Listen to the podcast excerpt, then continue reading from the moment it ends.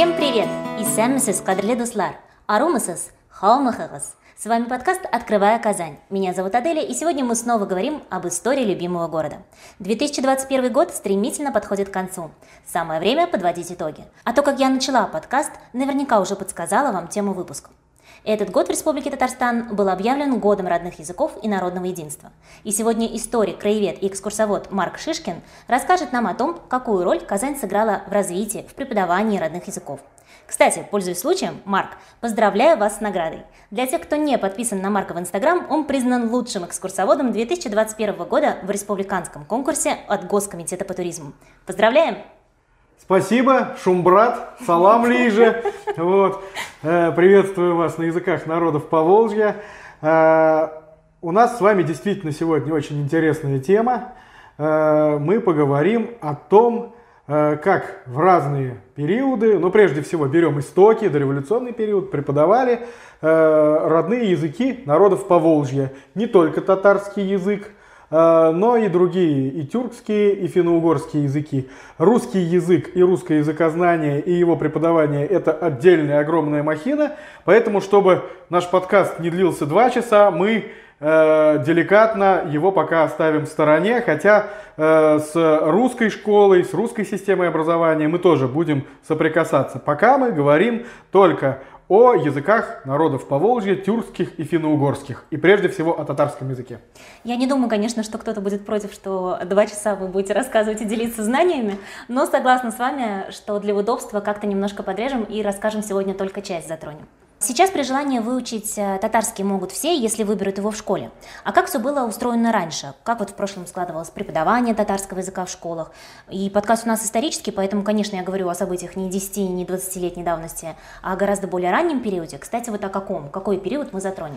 Давайте мы с вами посмотрим период, который уже более-менее по источникам верифицируемый, э, но и не совсем близкий. С истоков да, преподавания татарского языка 19-18 э, век, вот оттуда и начнем с вами, да, все, все, все наши истории, они, они примерно в это самое время начнутся. Смотрите, э, ситуация какая интересная вот, с преподаванием татарского языка. Э, исторически, конечно же, у татар не было проблемы утраты языка, о которой часто сейчас говорят, да, то, что в городской среде э, утрачивается родной язык. Э, как это несложно догадаться, татары были татароязычным обществом, э, но путь к превращению татарского языка в учебный предмет был непрямой. Вот. У татар Вообще, в целом, в 19 даже веке наблюдатели все, включая Карла Федоровича Фукса, отмечали это, была высокая степень грамотности, особенно мужского населения, но и женского тоже, больше, чем у других народов. А, потому что а, при каждой мечети, а мечетей было много, действовала школа. А, МКТБ, высшая школа, или медресе повыше школа, да. То есть э, это была, в общем, такая э, национальная религиозная традиция. Э, потому что ислам способствует тому, чтобы люди изучали Коран, люди изучали источники вероучения. Вот, и сетью этих школ было покрыто все по Волжье, Приуралье, все места компактного проживания татар. Но э, школы были прежде всего религиозные. Э, в центре изучения был Коран, священная книга ислама, и были мусульманские науки. Э, мусульманское законоведение, э, логика, даже, например, арифметика, она являлась э, частью науки о разделении наследства по шариату. Ну, э, все очень прикладное на самом деле. Да, то есть все в центре, в центре всего процесса обучения был прежде всего ислам. Вот. И это на самом деле не случайно, постольку поскольку татарский народ в 18 веке пережил достаточно трудный процесс, когда пытались от ислама перевести в христианство, была политика такой достаточно агрессивной христианизации, и татары держались за свою веру как за главное проявление идентичности. Вот. Главным проявлением идентичности был ислам. Язык э, в этом смысле играл прикладную роль. Вот. Поэтому э, в классических татарских мектебе и медресе э, родной язык был инструментом, но он не был в центре э, образовательного и воспитательного процесса. В центре был, конечно же, арабский язык. Э, дети заучивали сначала арабские буквы, э, могли, конечно, писать и татарские слова арабским шрифтом, да, но целью было постепенное освоение вот этой э, исламской традиции, арабский язык, затем персидский язык. Э, параллельно они читали э, чагатайскую литературу, это тюркская литература Средней Азии, поскольку татарская система образования уже вот в 19 веке она была тесно-тесно связана с э, бухарской системой образования, то есть высшие самые э, исламские ученые, они были где? В Бухаре для татар. И имам, который приехал э, из Бухары, как, например, Шахбудин Марджани, он по умолчанию был как бы первым лицом, да, выше никого, никого нет по знанию, да. Э, вот. Э, что же стало происходить дальше? Вот. 19 э, век, э, время, когда везде, и в Европе, и в разных частях света, включая и Америку, и Азию, формируются нации. Вот эта вот э, стройная, достаточно гармоничная система, она стала переживать конкуренцию со стороны альтернативных конкурирующих проектов. Ну, во-первых, технический прогресс не стоял на месте, да, вот, а у татар вот эта мощная система образования, но достаточно консервативная, да, где в центре э, средневековые сочинения средневековых авторов, э, их интерпретации, их логические построения, но никак не то, что мы видим сейчас за окном. Да? Все внутри общины, все на солидарность общины, все на утверждение веры. И вот татарское исламское общество, оно, конечно, всегда Э, находилась в э, Среднем Поволжье в конкуренции с кем? С православными христианами. Какие бы добрососедские отношения бытовые не складывались, религии, они все равно. Это такие тотальные системы, каждый из которых хочет как бы людей к себе привлечь. Вот. А, и уже в 60-е годы 19 века э, у крещенных татар, татар кряшин появляется букварь на разговорном языке. На том языке, на котором говорят на улице, на котором говорят в деревне, с простыми бытовыми фразами. Э, целенаправленно произведено было, произведено было дистанцирование от арабских источников, э, от арабских слов, от персидских слов, как, какие были э, в книжном татарском языке. Вот. Этот букварь он был рассчитан на э, крещенных татар, татар Крешин. Э, автор этого букваря педагог, миссионер Николай Ильминский, который в общем-то, начал с того, что изучил все основы мусульманского вероучения и дошел в своем изучении ислама до университета, университета Аль-Асхар, то есть в Каире, высшая школа исламская. Да?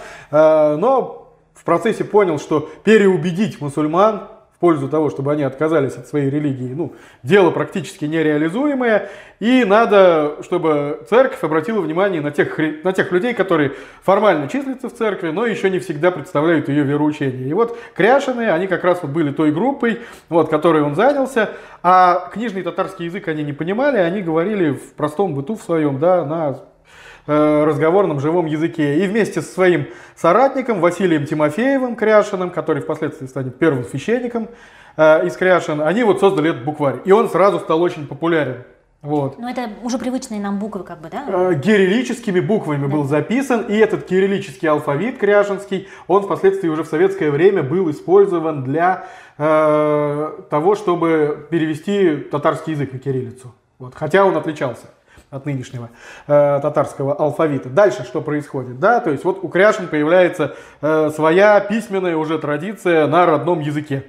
Период великих реформ Александра II во второй половине 19 века он привел э, к созданию стройной системы образования во всей Российской империи. То есть в это время начинается массовая школа, э, и, конечно, имперская власть она обращала внимание и на татар тоже, и хотела интегрировать в состав э, как бы российского общества. Для этого вводились русско-татарские школы, где татарские мальчики прежде всего могли получать образование на русском языке, чтобы дальше делать карьеру уже вот в этом большом имперском обществе. И добивались того, чтобы э, классы татарского языка открывались вот при тех самых медресе, которые были заповедником, цитаделью э, исламской идентичности.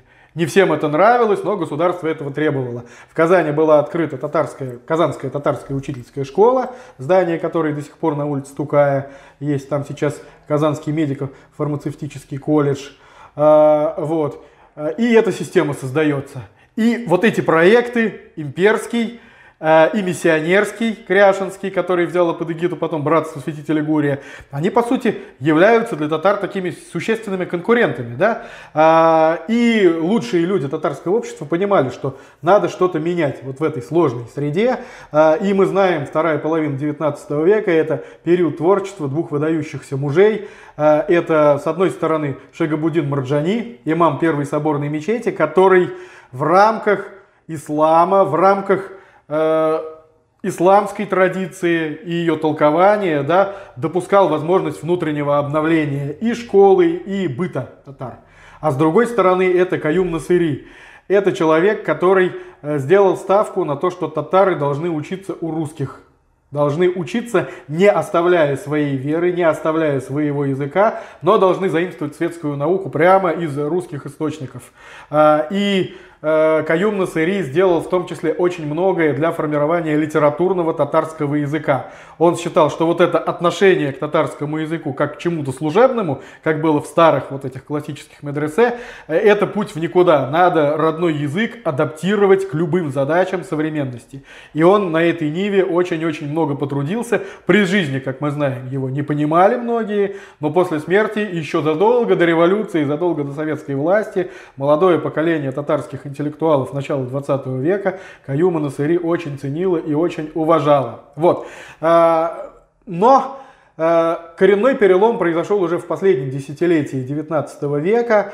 А, в 80-е годы 19 столетия до Казани доходит газета «Переводчик» Тарджиман, которую издавал крымско-татарский просветитель Исмаил Гаспринский. Вот. И как раз Гаспринский стоит у истоков так называемого нового метода э, в медресе. Что это такое? Это когда, то есть если э, в классических вот этих бухарского типа медресе татарский алфавит изучали, э, складывая буквы по слогам. Сначала мы глазами смотрим, заучиваем, да, весь алфавит. Э, потом уже начинаем потихонечку понимать, как это звучит на слух. Э, то Гаспринский, как, вот, как, собственно, и сейчас любые языки учат, сначала звук в основе, да, звуковой метод ну, положил. Это гораздо и это гораздо удобнее. Дети, которые мучились, маялись с этими арабскими буквами долго-долго-долго, тут за несколько месяцев могли все выучивать. И в Казани, конечно же, э, до Казани этот метод дошел, вот, и у нас появляются новометодные медресе. Э, и татарское общество делится у нас на кадимистов, сторонников старого метода, да, э, от арабского кадимун, э, и джадидов, тех, кто за новый метод. И изначально речь шла о способе заучить арабский алфавит, а потом уже дальше речь пошла об образе жизни вообще. Э, конечно, самое лучшее, самое передовое джадидское медресе, которое со временем превратилось во что-то вроде татарского университета, это медресе Мухаммадия на улице Тукаевской нынешней, э, который возглавлял Галимжан Баруди, крупный татарский просветитель, где действительно в центр был поставлен именно раз татарский родной язык обучения, э, два Э, верность исламу и верность как бы вот исламскому просвещению. И третье это светские науки, которые тоже входили. То есть и постепенно большинство медресе, они, конечно, отказались вот именно от этих консервативных тенденций. Конец 19-го, начало 20 века, это у нас золотой век татарского просвещения, которое не имея да, государственной поддержки, государство Российская империя критически на все это смотрела, очень критически смотрела, э, но татары сумели за счет самоорганизации произвести трансформацию вот, своего образования. И уже вот в новометодных медресе татарский язык стал и учебным предметом, и основой, то есть национальной идеи. Так, ну, все эти сказать. имена уже сейчас можно встретить, э, там, условно, Старо-Татарской Слободе, да, и, и Каюм Насыри, и Марджани, и Марджани вообще памятник стоит возле озера Кабан. Теперь вот прогуливаясь по, этой, э, по этим местам, можно я думаю, что наши слушатели будут узнавать и знать, и, может быть, даже рассказывать своим гостям о том, чем знамениты эти имена и почему, а, почему они у нас э, везде звучат. И Галимджан Баруди, конечно. И Баруди, конечно, в том числе. А, ну, в наши дни много обсуждают, на самом деле, методики обучения. Там вот пару лет назад на канале «Культура» ведущий программы «Полиглот» Дмитрий Петров подобрал метод изучения там, татарского языка, поделился им со зрителями. Если не ошибаюсь, найти эти выпуски можно и сегодня, условно, на Ютубе. Ну, раньше, понятно, такой роскоши не было, учились наверняка уж не по каким-то таким особым методикам, а по учебникам, вот может про учебники чуть больше расскажем, наверняка это то, что сохранилось и то, что как раз позволяет э, понять, как велось обучение. Да, с учебниками э, интересная история тоже. Вообще первый печатный татарский букварь, он у нас еще в 18 веке, во второй половине, э, был издан, но не для татарских детей, а для русских учеников гимназии. Это татарский букварь Хальфина. Сагид Хальфин, мы о них еще поговорим, о целой династии Хальфиных. Э, это представители такого татарского рода, которые первыми интегрировались в русскую систему образования, в академическую среду. Вот. Татарские же ученики вот этих старометодных классических медресе э, начали учиться по печатным учебникам с самого начала 19 века. Э, было такое издание, впервые изданное в 1802 году, а потом пережившее э, множество изданий за 125 лет. Это «Условия веры» или «Иман Шарты». То есть вот такое вот издание было. Что это за книга такая? Это книга, где содержалась арабская азбука. Это книга, где э, содержались молитвы мусульманские, какие-то самые простые выражения. Э, чисто религиозная книга. Вот. Но это первый татарский букварь, выдержавший действительно огромное количество изданий. Э, ведутся дискуссии о том, кто был автором. То есть находят разные источники, но, судя по всему, сам этот букварь, уже дойдя вот до типографии, он прошел э, огромную рукописную школу до этого, то есть много раз был переписан. Э, татарская традиция вообще считала эту книгу чуть ли не священной, э, не священной, конечно, в собственном религиозном смысле, но вот с трепетом относились и возводили даже к Волжской Булгарии. Да? Вполне вероятно, что конец 17-го, начало 18 века еще вот такой способ обучения. Э, самая неожиданная похвала этой книги была высказана протеереем Ефимием Маловым. Это был такой миссионер, человек, который был принципиальным таким оппонентом ислама, но ему нравилась эта книга, он ее переиздал, перевел на русский, потому что он как говорил, что Наши русские буквари, они, во-первых, меняются каждый раз пять лет, во-вторых, чем заняты там дети? Прибаутки, считалочки и так далее. А тут все строго, тут все по религии, как до Петровские, вот э, до реформенные еще, до Никоновские русские книги, да. И, Для и, нашего уха это не звучит как да, комплимент. Да, да, да. И Ефимий Малов, будучи и противником вот как бы исламского направления, и ярым консерватором, тем не менее вот сочувствовал вот такому выражению, да, можно сказать. А, и татары действительно ценили эту книгу. Что происходит дальше? А, дальше происходит а, с приходом уже новометодных медресе, конечно, в первую очередь приходит букварь, татарская азбука, созданная Гаспринским в Крыму.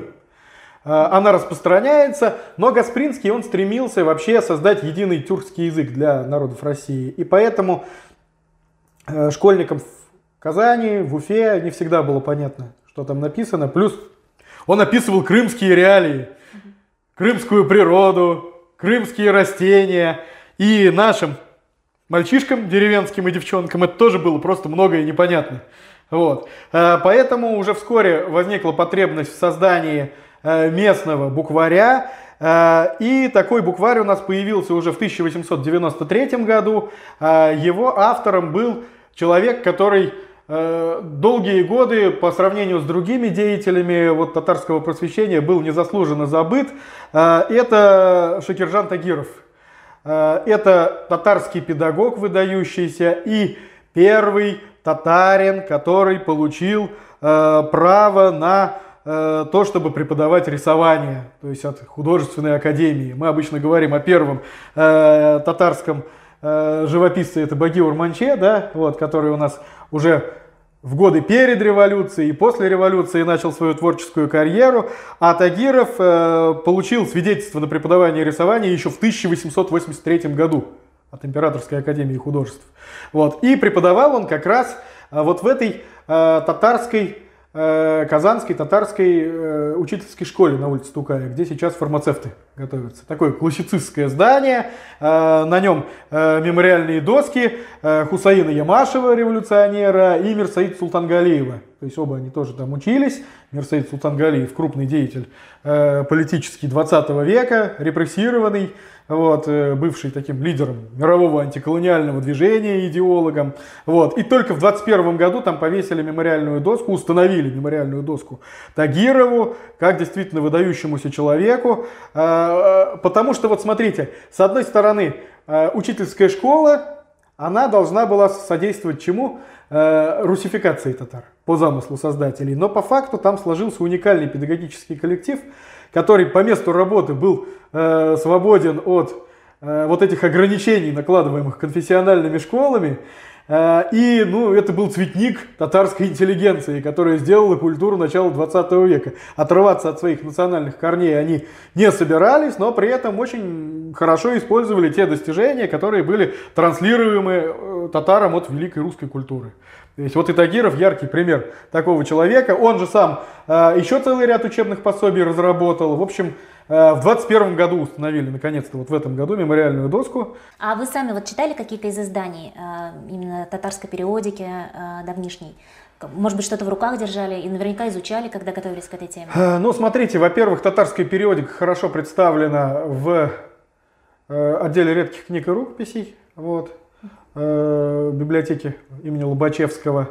Я сам не читаю настолько хорошо, да, но держал, безусловно, в руках. Ну и вообще, знаете как, э, по татарским букварям, я считаю, вот своим долгом обязательно нужно отослать к роскошной просто монографии, которую Алла Аркадьевна Сальникова вместе с Делерой Мегзумовной э, Галиулиной выпустили. Это татарская оливба. Она роскошная именно... По... Она роскошная по содержанию. Издана она максимально просто. Она просто роскошная по содержанию, где анализируются и разные варианты э, татарских букварей, и переход от дореволюционной вот этой традиции к советской, визуальная часть. То есть это, ну вот бывает гуманитарная наука, которая идет впереди, да, вот это вот пример той самой такой классной динамичной гуманитарной науки, вот эту вот книгу, всем советую, выписывайте в библиотеке, вот, погружайтесь. Э, Сальникова, Галиулина, э, татарская оливба. Вот. Я, кстати, сейчас вспомнила, что мы как-то уже затрагивали тему э, перехода вот э, с одного письма на другое, по-моему, когда у нас был выпуск, посвященный Площади Свободы. Да, да, да, да, потому по что... выпуску печатных машинок. Э, этот выпуск у нас тоже есть, по-моему, на всех э, основных платформах, в том числе и группе ВКонтакте. Заглядывайте, слушайте, тоже интересно, как вот одна такая тема, она затронула другое сферу и другое направление. Но мы, наверное, продолжим. Мне кажется, с татарами более-менее разобрались с изучением татарского языка. Как вот изучали татарский язык не татары. Потому что ну, такое складывается ощущение, что э, особо не было это развито направление. Мне кажется, оно ошибочное. Это направление было развито. Э, это направление рассматривалось как важнейшее государством. Э, и дело в том, что татарский язык был ключом ко всем тюркским языкам. Татары – это народ, который Э, уже вот со второй половины 18 и весь 19 век народ, который связывал Россию со Средней Азией через торговые сделки. Э, и э, русские дипломаты, чиновники, они, конечно, должны были знать вот этот классический старый татарский То есть его язык. прям преподавали? То есть преподавание началось еще в екатерининские времена в первой Казанской гимназии. И продолжалось там много-много десятилетий. Вот. И преподавание татарского языка и в гимназии, а затем и в университете связано с Э, династии Хальфиных. То есть Сагид Хальфин – это э, татарский ученый. Вообще, кто такой Хальфа? Э, это э, от, фамилия, от которого происходит, да, от понятия. Это, представьте себе, в медресе классическом ученик, который уже практически весь курс знаний прошел, но ему место муллы не находится пока.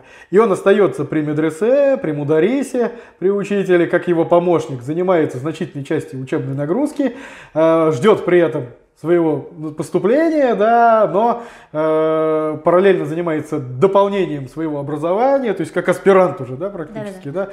да вот, э, продолжает углубленно изучать э, какие-то вопросы мусульманского права, да, или риторики, или персидский язык совершенствует. Вот это вот были хальфы такие при э, медресе.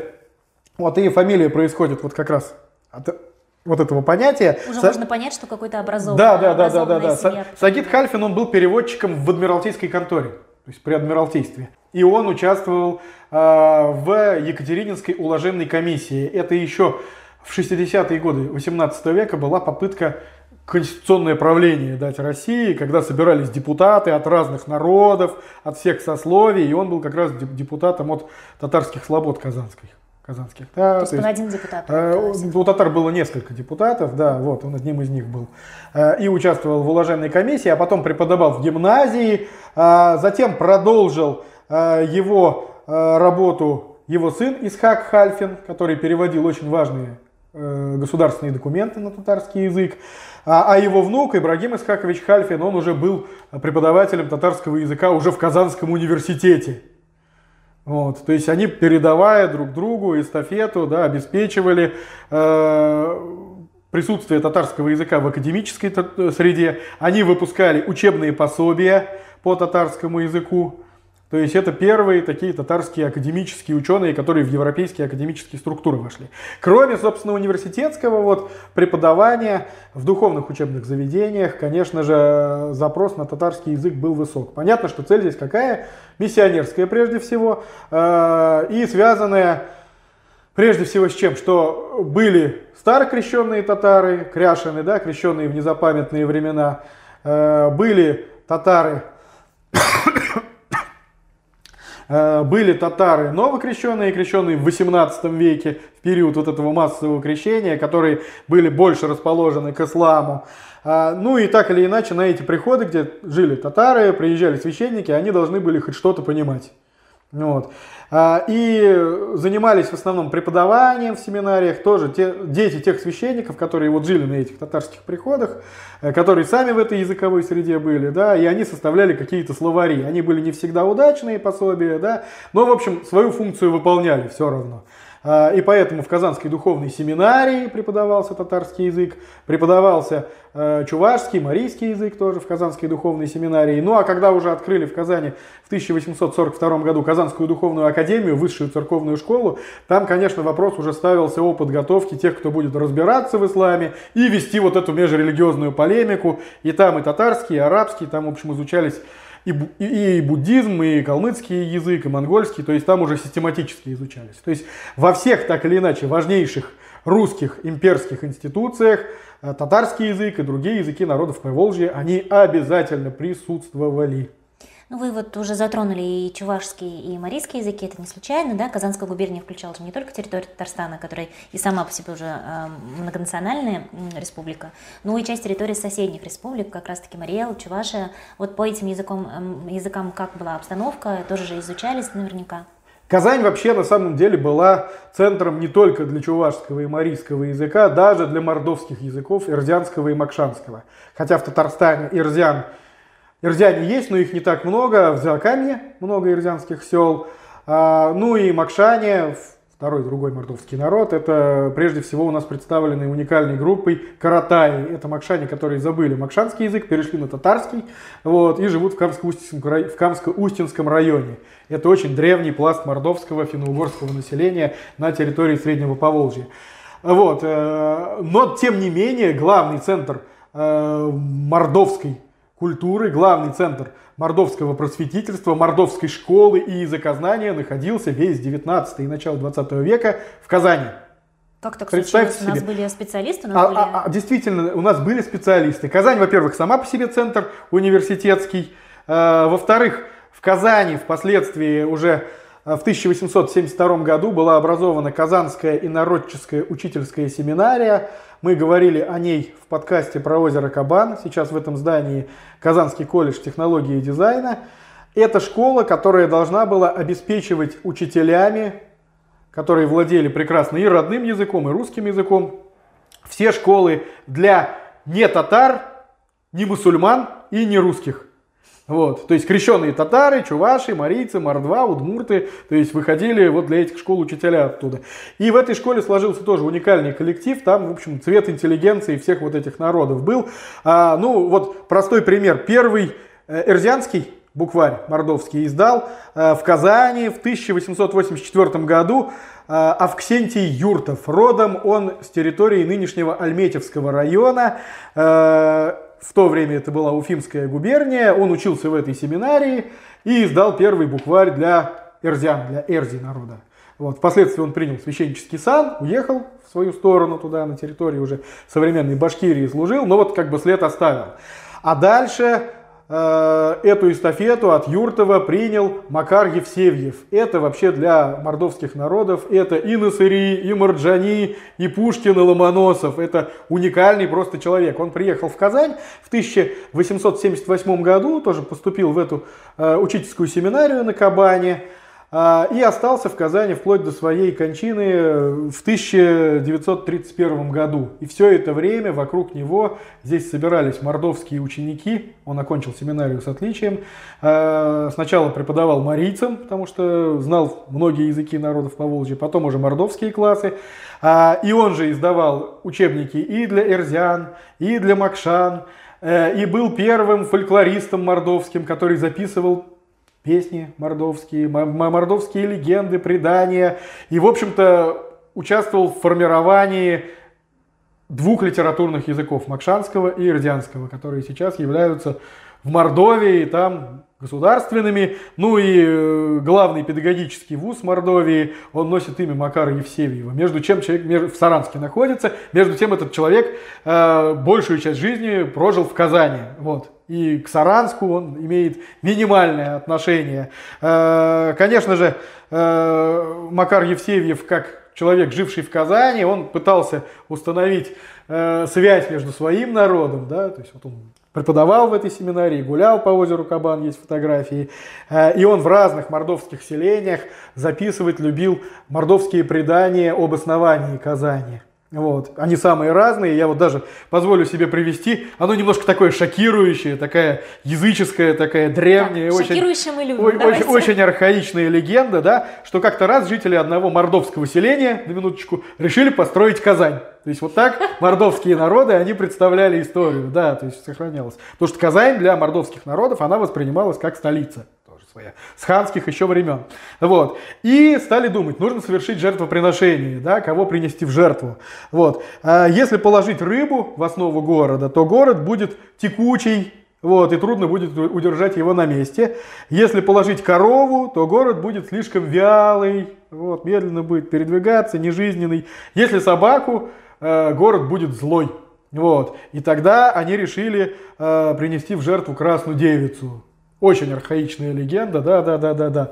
Вот. Э, чтобы город был так же красив и весел, как вот эта вот девица. То есть, э, очевидно, легенда очень-очень древняя, заставшая самые архаичные пласты. Вот, потому что, ну, следы мордовских поселений на территории Татарстана, они еще с ханских времен есть. То есть, ну, вот как бы из песни слов не выкинешь.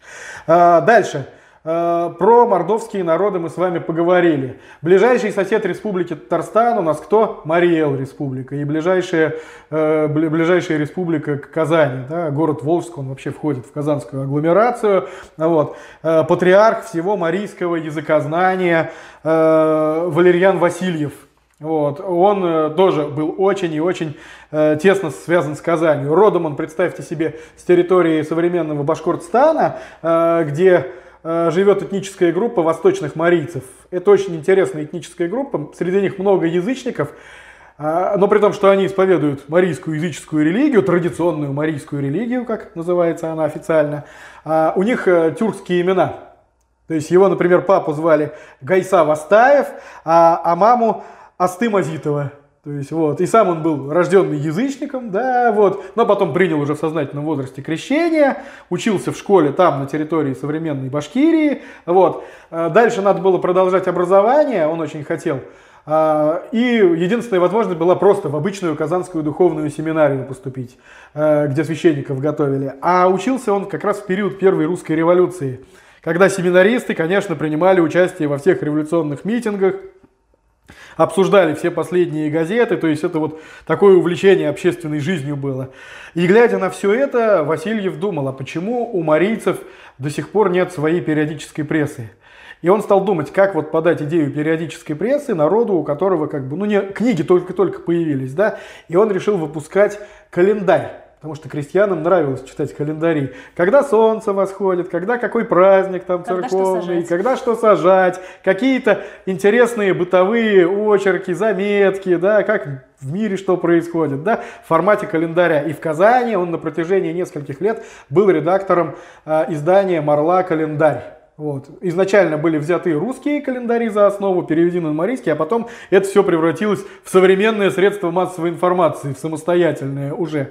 Вот. Э, и по сути это все в Казани издавалось. Первое марийское периодическое издание издавалось в Казани. Вот. Потом Васильев э, поступил э, в Казанский университет на историко-филологическое отделение. И с Казанью, в общем-то, так до поздних лет своей жизни он и был связан. Когда уже в 30-е годы начались гонения на национальную интеллигенцию, хотя он жил уже в Краснококшайске, в Ешкарале в то время, столице Марийской республики. Было дело федералистов, когда репрессии коснулись марийской интеллигенции. Сначала его отправили за попытку Мариэлта присоединить к Финляндии, да, ну, то есть это же были дела такие сфабрикованные, да, да, да, да, да, да, да, да. Эти дела были все сфабрикованные. Его по недоразумению отправили в ссылку из Мариэл в Карелию. Потом спохватились, что Карелия слишком рядом находится, да, э, с Финляндией, вот. Чему следователи, да, доказать пытались. Его все-таки перевели в Казань в ссылку, он еще раз вернулся в Казань. Э, но поскольку в начале 30-х годов репрессии были еще достаточно хаотичные, он вернулся в Мариэл. А потом уже вот в 1937 году, когда значительная часть марийской интеллигенции погибла, он сам просто переехал в Казань, уволился со всех работ, и работал разнорабочим на железной дороге на вокзале и даже осенизатором в Казани, но зато выжил. Да, инстинкт, Его репрессии не коснулись, залег на дно, он уже знал. Вот, то есть это на заметку всем интеллектуалам, что надо владеть разными профессиями. Человек, который держал все марийское языкознание в своей голове, который создал, по сути, марийский литературный язык, один из тех, кто его создал, а, он вот не гнушался любой работы, лишь бы жить, лишь бы продолжать свои исследования. Другая ближайшая к нам республика, Чувашия, да, Иван Яковлев, выдающийся чувашский просветитель, тот, который и первые книги на чувашском языке, и почти всю Библию на чувашский язык а, перевел. Ну, во-первых, родился он в то время это была Симбирская губерния, а ныне республика Татарстан, Тетюшский район, э, село Кашкиново-Тимбаево. Э, до сих пор там очень красивый музей Яковлева, хотя селение расположено вдалеке от путей. Если кто-то будет в Тетюшах, не поленитесь, заедьте туда, там роскошнейший музей, школа, все вывески на трех языках, чувашский, татарский, русский. Вот, в музее очень любовно воссоздана чувашская культура. Это прям такой заповедник чувашской культуры. Он родом оттуда. Вот, э, сирота, незаконно рожденный при всем еще при этом. Но он пробился. Э, вот, хотя большая часть его жизни связана с Симбирском. Он учился в Казанском университете. А, и в Казани же в 1872 году издал а, первый чувашский букварь. И с Казанью тоже был более-менее связан всю жизнь, хотя основная деятельность была уже вот в Симбирске, который впоследствии станет Ульяновском.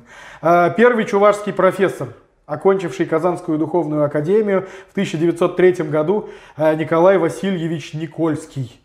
Э, его могила неподалеку от воинских захоронений на Арском кладбище Казани до сих пор. В 1961 году он скончался, ну и большую часть своей карьеры тоже был связан с Казанью.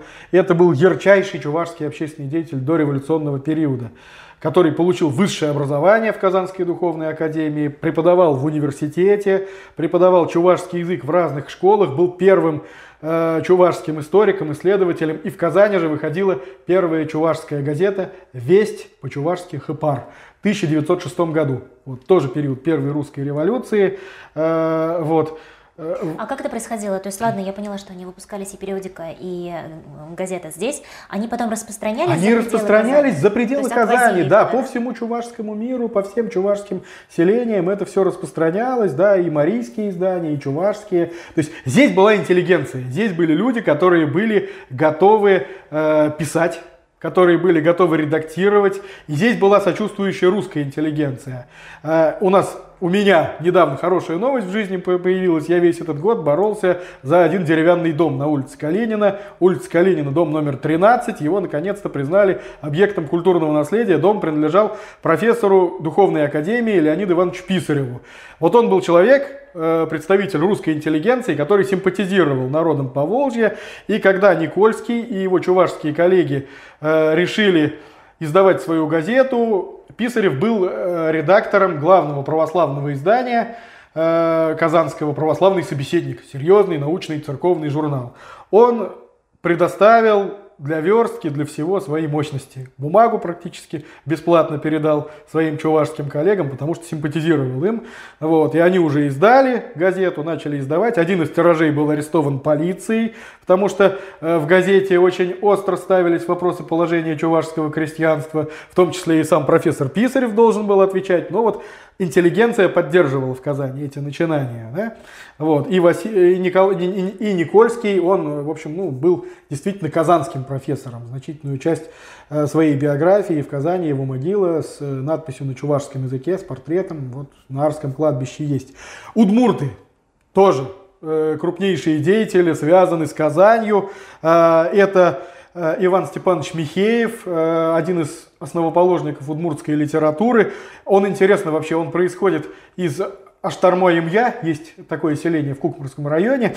Он э, по э, матери крещеный татарин, кряшин, а по папе удмурт. И его и кряшины, и удмурты считают своим. И он действовал на два народа, можно сказать. Да? Вот, работал в Казани, в Казани издавал учебные пособия по э, удмуртскому языку. Э, Иван Васильевич Яковлев, тезка только не полный, да, Чувашского Яковлева, тоже удмуртский просветитель, лингвист, э, уроженец Балтасинского района Республики Татарстан, Ой, вот. тоже в Казани издавал свои э, учебные пособия по удмуртскому языку. То есть Казань была центром, где были типографии, где были учебные заведения, то есть здесь можно было развернуться. И все народы Поволжья в дореволюционный период, они так или иначе в Казани оставили свой след. Ну, мы как-то обобщенно так сказали, что все. Мне кажется, мы все-таки кого-то э, не назвали, кого-то какие-то из народы Поволжья у нас. Э... Башкиры. Точно. Башкиры. Вот. Э, с башкирами немножко все интересней. Вот, башкирская традиционная школа, она, в общем-то, представляла собой единое целое с э, старой татарской конфессиональной системой образования. Потому что, помните, мы вначале говорили подкаста, что там был в центре арабский язык. А из какого языка ты приходишь к арабской, к персидской учености не так уж важно, да? То есть, если у тебя башкирский или татарский язык, вы все равно сойдетесь на исламе. Да, условно изучали одно. Идентичность конфессиональная, да, была. Вот. Но э, башкирское национальное самосознание, башкирская государственность, э, все эти явления, они многим обязаны одной личности. Личность яркая, неординарная, э, побывавшая во многих странах света, это Ахмед Заки Валиди. Вот. Ученый, который стал политиком, который стал политическим иммигрантом, э, который действовал в разных совершенно ситуациях. То есть, я не знаю, личность масштаба Эрнеста Че Гевары, да, если вот сопоставить. Человек, который умеет и в теорию, и в практику. А, он является, безусловно, героем для Башкортостана, отцом нации. Вот. Э, отношения между нашими республиками иногда бывают сложными, поскольку э, в тех же вопросах переписи населения, да, но надо понимать, что как ученый, как деятель общественный, тот же Ахмед Заки Валиди, он тоже сформировался в Казани. Он приехал в Казань из Башкирии, он учился в Апанаевском медресе на озере Кабан, приозерное медресе, э, и он пошел по стопам Хальфиных, татарских вот этих э, учителей. Он стал интегрироваться в русскую академическую среду. Он посещал фонетический кабинет Василия Алексеевича Богородицкого. Это такой крупный филолог казанский, который Э, занимался исследованием как славянских, так и тюркских языков, как устроен э, речевой аппарат человека, как устроено э, произношение. Это было прорывные для начала 20 века исследования.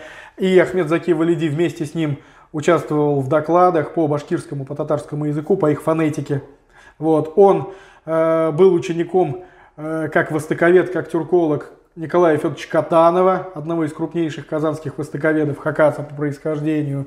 А, ну и занимаясь наукой, выезжая в экспедиции из Казани в ту же Среднюю Азию, он очень активно публиковался в местных изданиях татарских.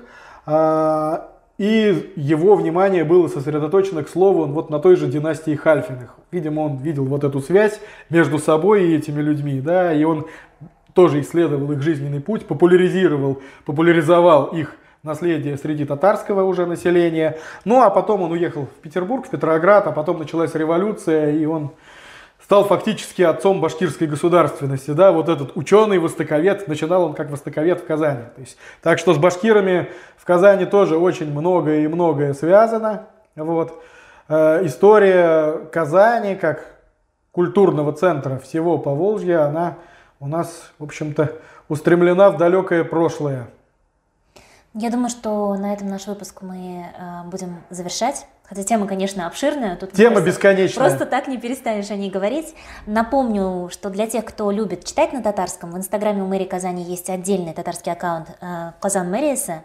Подписывайтесь. Для тех же, кто только начинает учить татарский язык, публикуются короткие ролики-разговорники в том же аккаунте, на YouTube-канале мэрии. Ролики-минутки, они помогут узнать, как приветствовать, как сделать простой комплимент, как поздороваться, вот что-то такое. Какие-то простые фразы, которые здорово знать, мне кажется, на как можно больше большем числе языков. На этом, пожалуй, все. Спасибо, Марк, за интересный разговор. Больше историй в его аккаунте в инстаграме шишкин.казан. Я думаю, что до встреч в новом году. Поздравляю с наступающим Новым годом всех слушателей подкаста «Открывая Казань». Большое вам спасибо. Спасибо, всем всего хорошего.